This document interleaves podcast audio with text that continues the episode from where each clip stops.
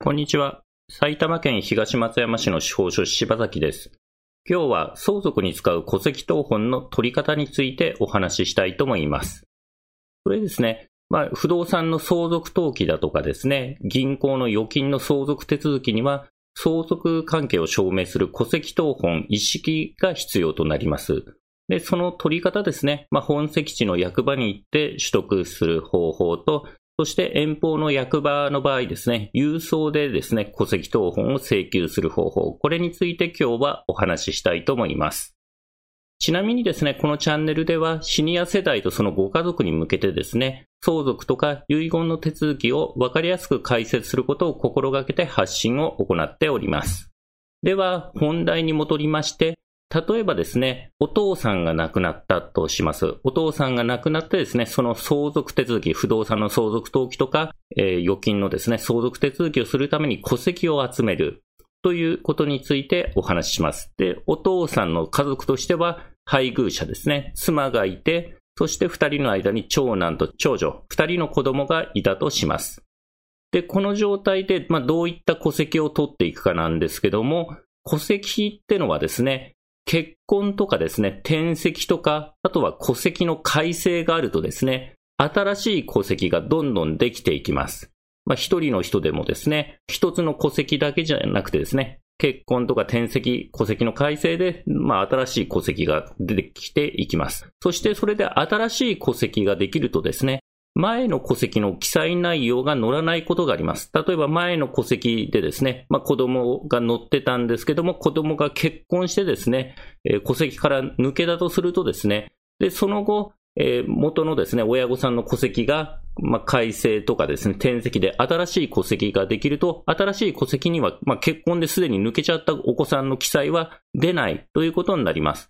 そうするとですね、亡くなった人の生まれてから亡くなるまでのですね、全部の戸籍謄本を取らないと、その人に子供が何人いるのかということがわかりません。まあ、なので、生まれてから亡くなるまでの連続した戸籍謄本。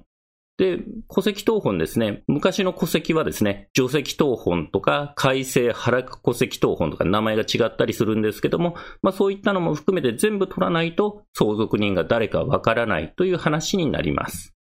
まあ、なのでですね、相続手続きに使うためにですね、戸籍謄本を集めるんですけども、まず基本的には亡くなった人のですね、出生から死亡までの一連の戸籍謄本が必要になります。戸籍謄本。まあ、場合によっては改正原戸籍謄本とか除籍謄本とか名前が違います。で、これに加えて相続人全員の戸籍謄本が必要になります。で、実際ですね、相続手続きする場合はその他住民票だとか印鑑証明だとかも必要になるんですけども、今回はまあ戸籍謄本のことを中心にお話ししていきたいと思います。で、今説明したですね、亡くなった人の出生から死亡までの一連の戸籍謄本なんですけども、これは相続人に子供が入ってくる場合の話で、例えば、大衆相続人で孫が相続人に入ってきたりですね、または親などの直系存続とか、兄弟姉妹、老い目、亡くなった人の親とか兄弟姉妹とか、老い目が相続人になる場合は、さらに複雑な戸籍謄本が必要となります。この辺はですね、ちょっと今回は詳細な説明は割愛したいと思います。で、戸籍をじゃあ取ろうと思った時にですね、まあ、市役所とかに行って戸籍の請求書を見ると、当本と小本っていうですね、書いてあるんですね。戸籍謄本と戸籍小本っていう欄があります。で、戸籍謄本と小本ってのは何が違うのかというとですね、戸籍謄本ってのは戸籍に記載しているですね、全員分の証明になります。まあ、戸籍、一つの戸籍に配偶者とかですね、子供が入ってたりするんですけども、それが全部載ってる証明になるのが戸籍謄本。そして、その一部の人だけ、を証明するのが戸籍証本になります。戸籍に記載しているですね、一人の人のみの証明が戸籍証本ということになります。で、戸籍謄本も戸籍証本もですね、市町村役場で取るときに、まあ大体どこの役場もですね、値段は一緒だと思います。今までですね、ちょっと値段が違うっていう役場は見たことがないんですけども、当本も証本も、まず値段は役場に払う手数料は同じになります。そして、亡くなった人に関する戸籍ってのはですね、当本で取得しないとですね、まあその人の関係、その相続関係がわかんないので、まあ、亡くなった人に関する戸籍っていうのは、当本で取らなきゃいけないと覚えておいてください。で、相続人の全員の戸籍が必要だっていう説明をさっきしましたけども、まあ、相続人の戸籍自体はまあ、小本でも大丈夫なんですけども、まあ、値段が一緒だから戸籍当本を取っといた方が無難であると思います。まあ、いずれにせよ亡くなった人に関する戸籍は、まあ、必ず当本で取ってください。で、じゃあ、いざですね、戸籍謄本取ろうということなんですけども、まずは役場に行って取る方法ですね。まあ、亡くなった人の、まあ、例えば本籍地があるところのですね、役場に行ってですね、出生から死亡まで一連の戸籍謄本取んなきゃいけないので、役場でですね、相続に使うから、亡くなった人の戸籍謄本を出生から死亡まで全部欲しい。このように言うとですね、その役場に保存してある戸籍を全部探して出してきてくれます。昔の戸籍も含めてですね、全部探して出してきてくれます。ただですね、2020年 10, 10月現時点ではですね、その前の役場のってのは、亡くなった時の本籍があるですね、役場では取れないんですね。例えば、他の市町村から本籍が移ってきた場合ですね、移転前の戸籍ってのは前の役場でないと取れません。亡くなったとこの役場、亡くなったとこの本籍地のですね、まあ前に転籍とかで他の市町村から移ってきた場合ですね、この従前の戸籍謄本っていうのはですね、その前の従前の役場に行かないと取れないということになります。で、将来的にはですね、法律が改正されてもしかするとですね、一箇所の役場で全部取れるようになるかもしれないですけども、2020年10月現時点では前の役場にある戸籍は前の役場にで取らないと取れないという話になります。で、まあ、どう取るかというとですね、直近のですね、まあ、最後の亡くなったところの本籍地役場でですね、あるものを全部出してくださいって言って、言うとですね、その役場にあんな全部出してきてくれるので、その戸籍謄本の一番古いのを見ればですね、その従前のですね、移転前の本籍地がその戸籍に載ってるので、で、その記載を見てですね、まあ、どこの市町村から移ってきたんだってことであれば、その従前の市町村の役場に行って、前の戸籍謄本を請求していくという話になります。なので、まあ、点々とですね、いろんなところに本籍を移している場合は、このように順を追ってですね、遡って戸籍を集めていくという話になります。で、必ずしもですね、あの、役場に行って取らなきゃいけないわけじゃなくて、郵送でですね、戸籍の請求をすることもできます。遠方の役場はですね、なので郵送で取ってしまった方が楽かと思います。どうやって取るかなんですけど、まず戸籍の請求書っていうのを書きます。これは市町村役場のサイトからダウンロードできると思います。そして、戸籍のですね、手数料、役場に納める手数料を郵送のですね、封筒の中に入れておくんですけど、これ、ゆうちょ銀行の定額小為替を入れておきます。あとは切手を貼った返信用封筒を入れてですね、あと本人確認できるですね、運転免許証などのコピーを入れます。で、これですね、戸籍ってのはですね、他人の戸籍も自由に取れるわけじゃなくてですね、理由がないと取れないケースもあるのですね、相続で使う場合は、その相続関係をですね、証明する、まあ、すでに取得したですね、他市町村でもうすでに取得した戸籍の当方のコピーをつけないと戸籍出してきてくれないケースもあるので、まあ、必要に応じてですね、まあ、すでに取った戸籍謄本のコピーも同封して役場に送るということになります。では、えー、一番初めのですね、戸籍の請求書から説明したいと思うんですけども、まずですね、これ、市町村役場のホームページにまあ、用紙がダウンロードできるようになってまして、まあ、大体はですね、その市町村役場の名前ですね、市の名前とか、そして戸籍、郵送とかで検索をかけるとですね、まあ、大体その市役所のですね、戸籍の郵送請求のページがインターネットで出てくるかと思うので、そこを見るとですね、請求書、戸籍の請求書がダウンロードできるようになっているケースが大半です。なので、それをダウンロードして印刷します。で、請求書にどういったことを書くかなんですけど、まあ、本籍地とか筆頭者を書いてですね、そして当本とか小本とか選ぶ欄は戸籍当本、当本を選んでいただくと。そして、戸籍とか腹戸籍とか除籍とか書いてあったら全部にチェックをしてですね、そしてメモを入れておきます。まあ、相続に使うから、亡くなった人誰々に関する戸籍すべて欲しいだとかですね、まあ、亡くなった人の名前書いて、誰々の出生から死亡まで全てなどとですね、メモ書きをしたりですね、まあ、場合によっては、その請求書自体にそこ、そういうのを書く欄があるので、まあ、そういうですね、まあ、相続に使うからですね、一連の戸籍謄本全部欲しいんだっていう旨を書いておきます。あとは使用目的はですね、まあ、相続手続きに使うんであれば、相続登記とか預金の相続手続きとか書いておけばよろしいかと思います。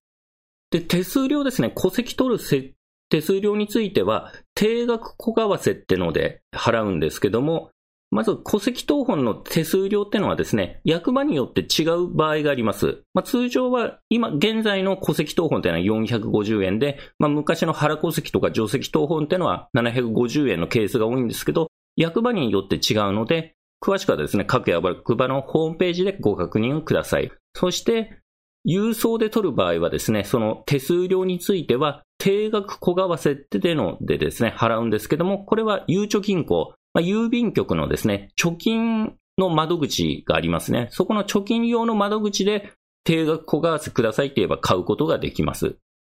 で、あの、出生から死亡までのですね、戸籍謄本を取ると、何通になるかですね、その請求の時点ではわかんないので、まあ、戸籍の数が何通になるかわかんないときはですね、まあ、多めに定額小為替を入れておけばよろしいかと思います。マックスはですね、1枚1000円なんですね。1000円の小為替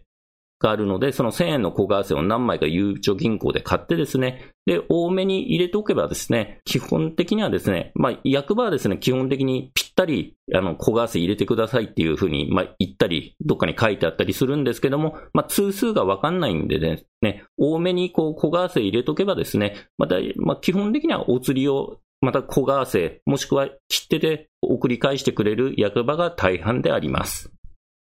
で、郵便局ですね、ゆうちょ銀行で定額小為替買うときはですね、ゆうちょ銀行の窓口にですね、定額小為替振り出し請求書っていうですね、紫っぽい紙があると思いますので、そこにですね、住所とか名前とか電話番号を書いて、で、欲しいですね、小為替のですね、1000円のとか750円のとか500円とかあるので、まあ、1000円のが欲しい場合は1000円の欄にですね、何枚欲しいって書いて、買っていただくと。で、ゆうちょ銀行の手数料が1枚につきですね、100円かかります。1000円の小為替でも750円でも500円でもですね、その券面の額がいくらであっても1枚100円の手数料がかかるので、まあご注意ください。なので、まあできれば1000円の買った方がですね、ゆうちょ銀行の手数料自体はまあ安くなるという話になります。で、それで小為替買うとですね、例えばサンプルを載せておきましたけども、えー、定額小為替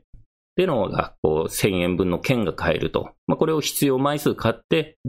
郵送するって話になるんですけども、これはですね、名前とかハンコはですね、幼い状態で送ってください。定額小為替証書ってのには、名前とかですね、ハンコは自分では書かないということになります。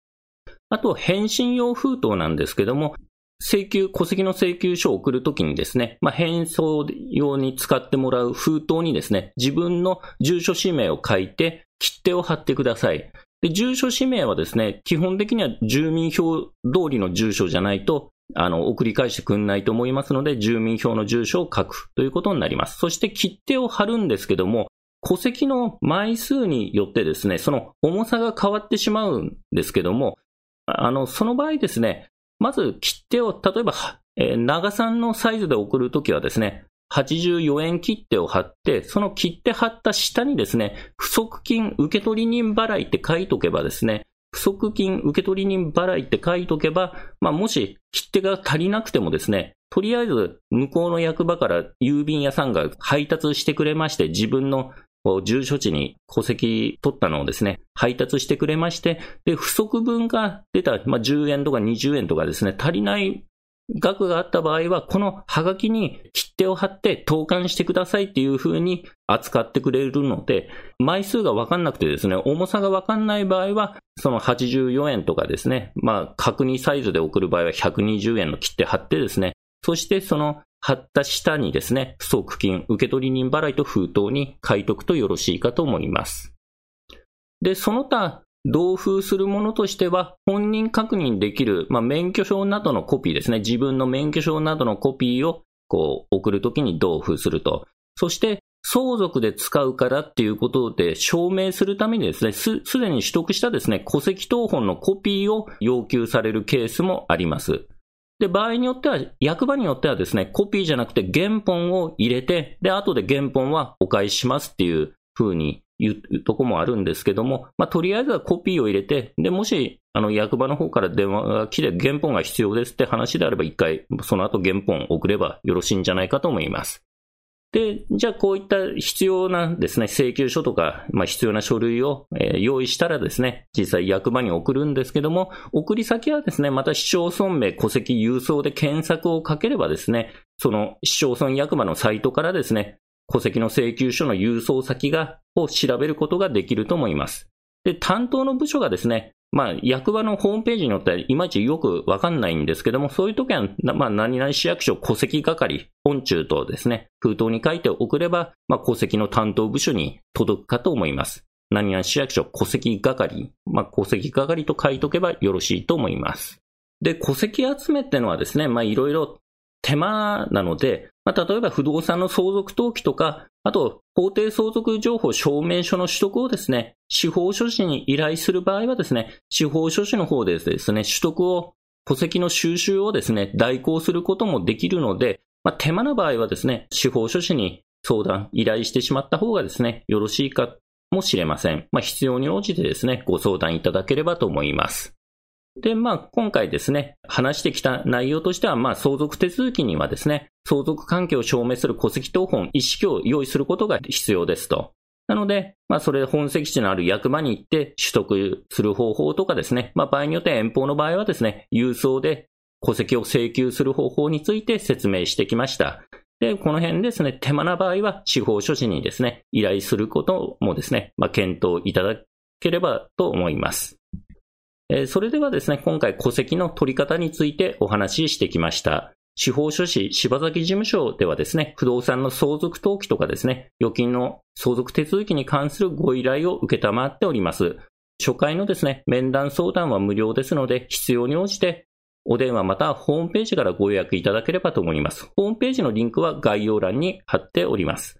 埼玉県東松山市の司法書士柴崎でした。ご視聴ありがとうございました。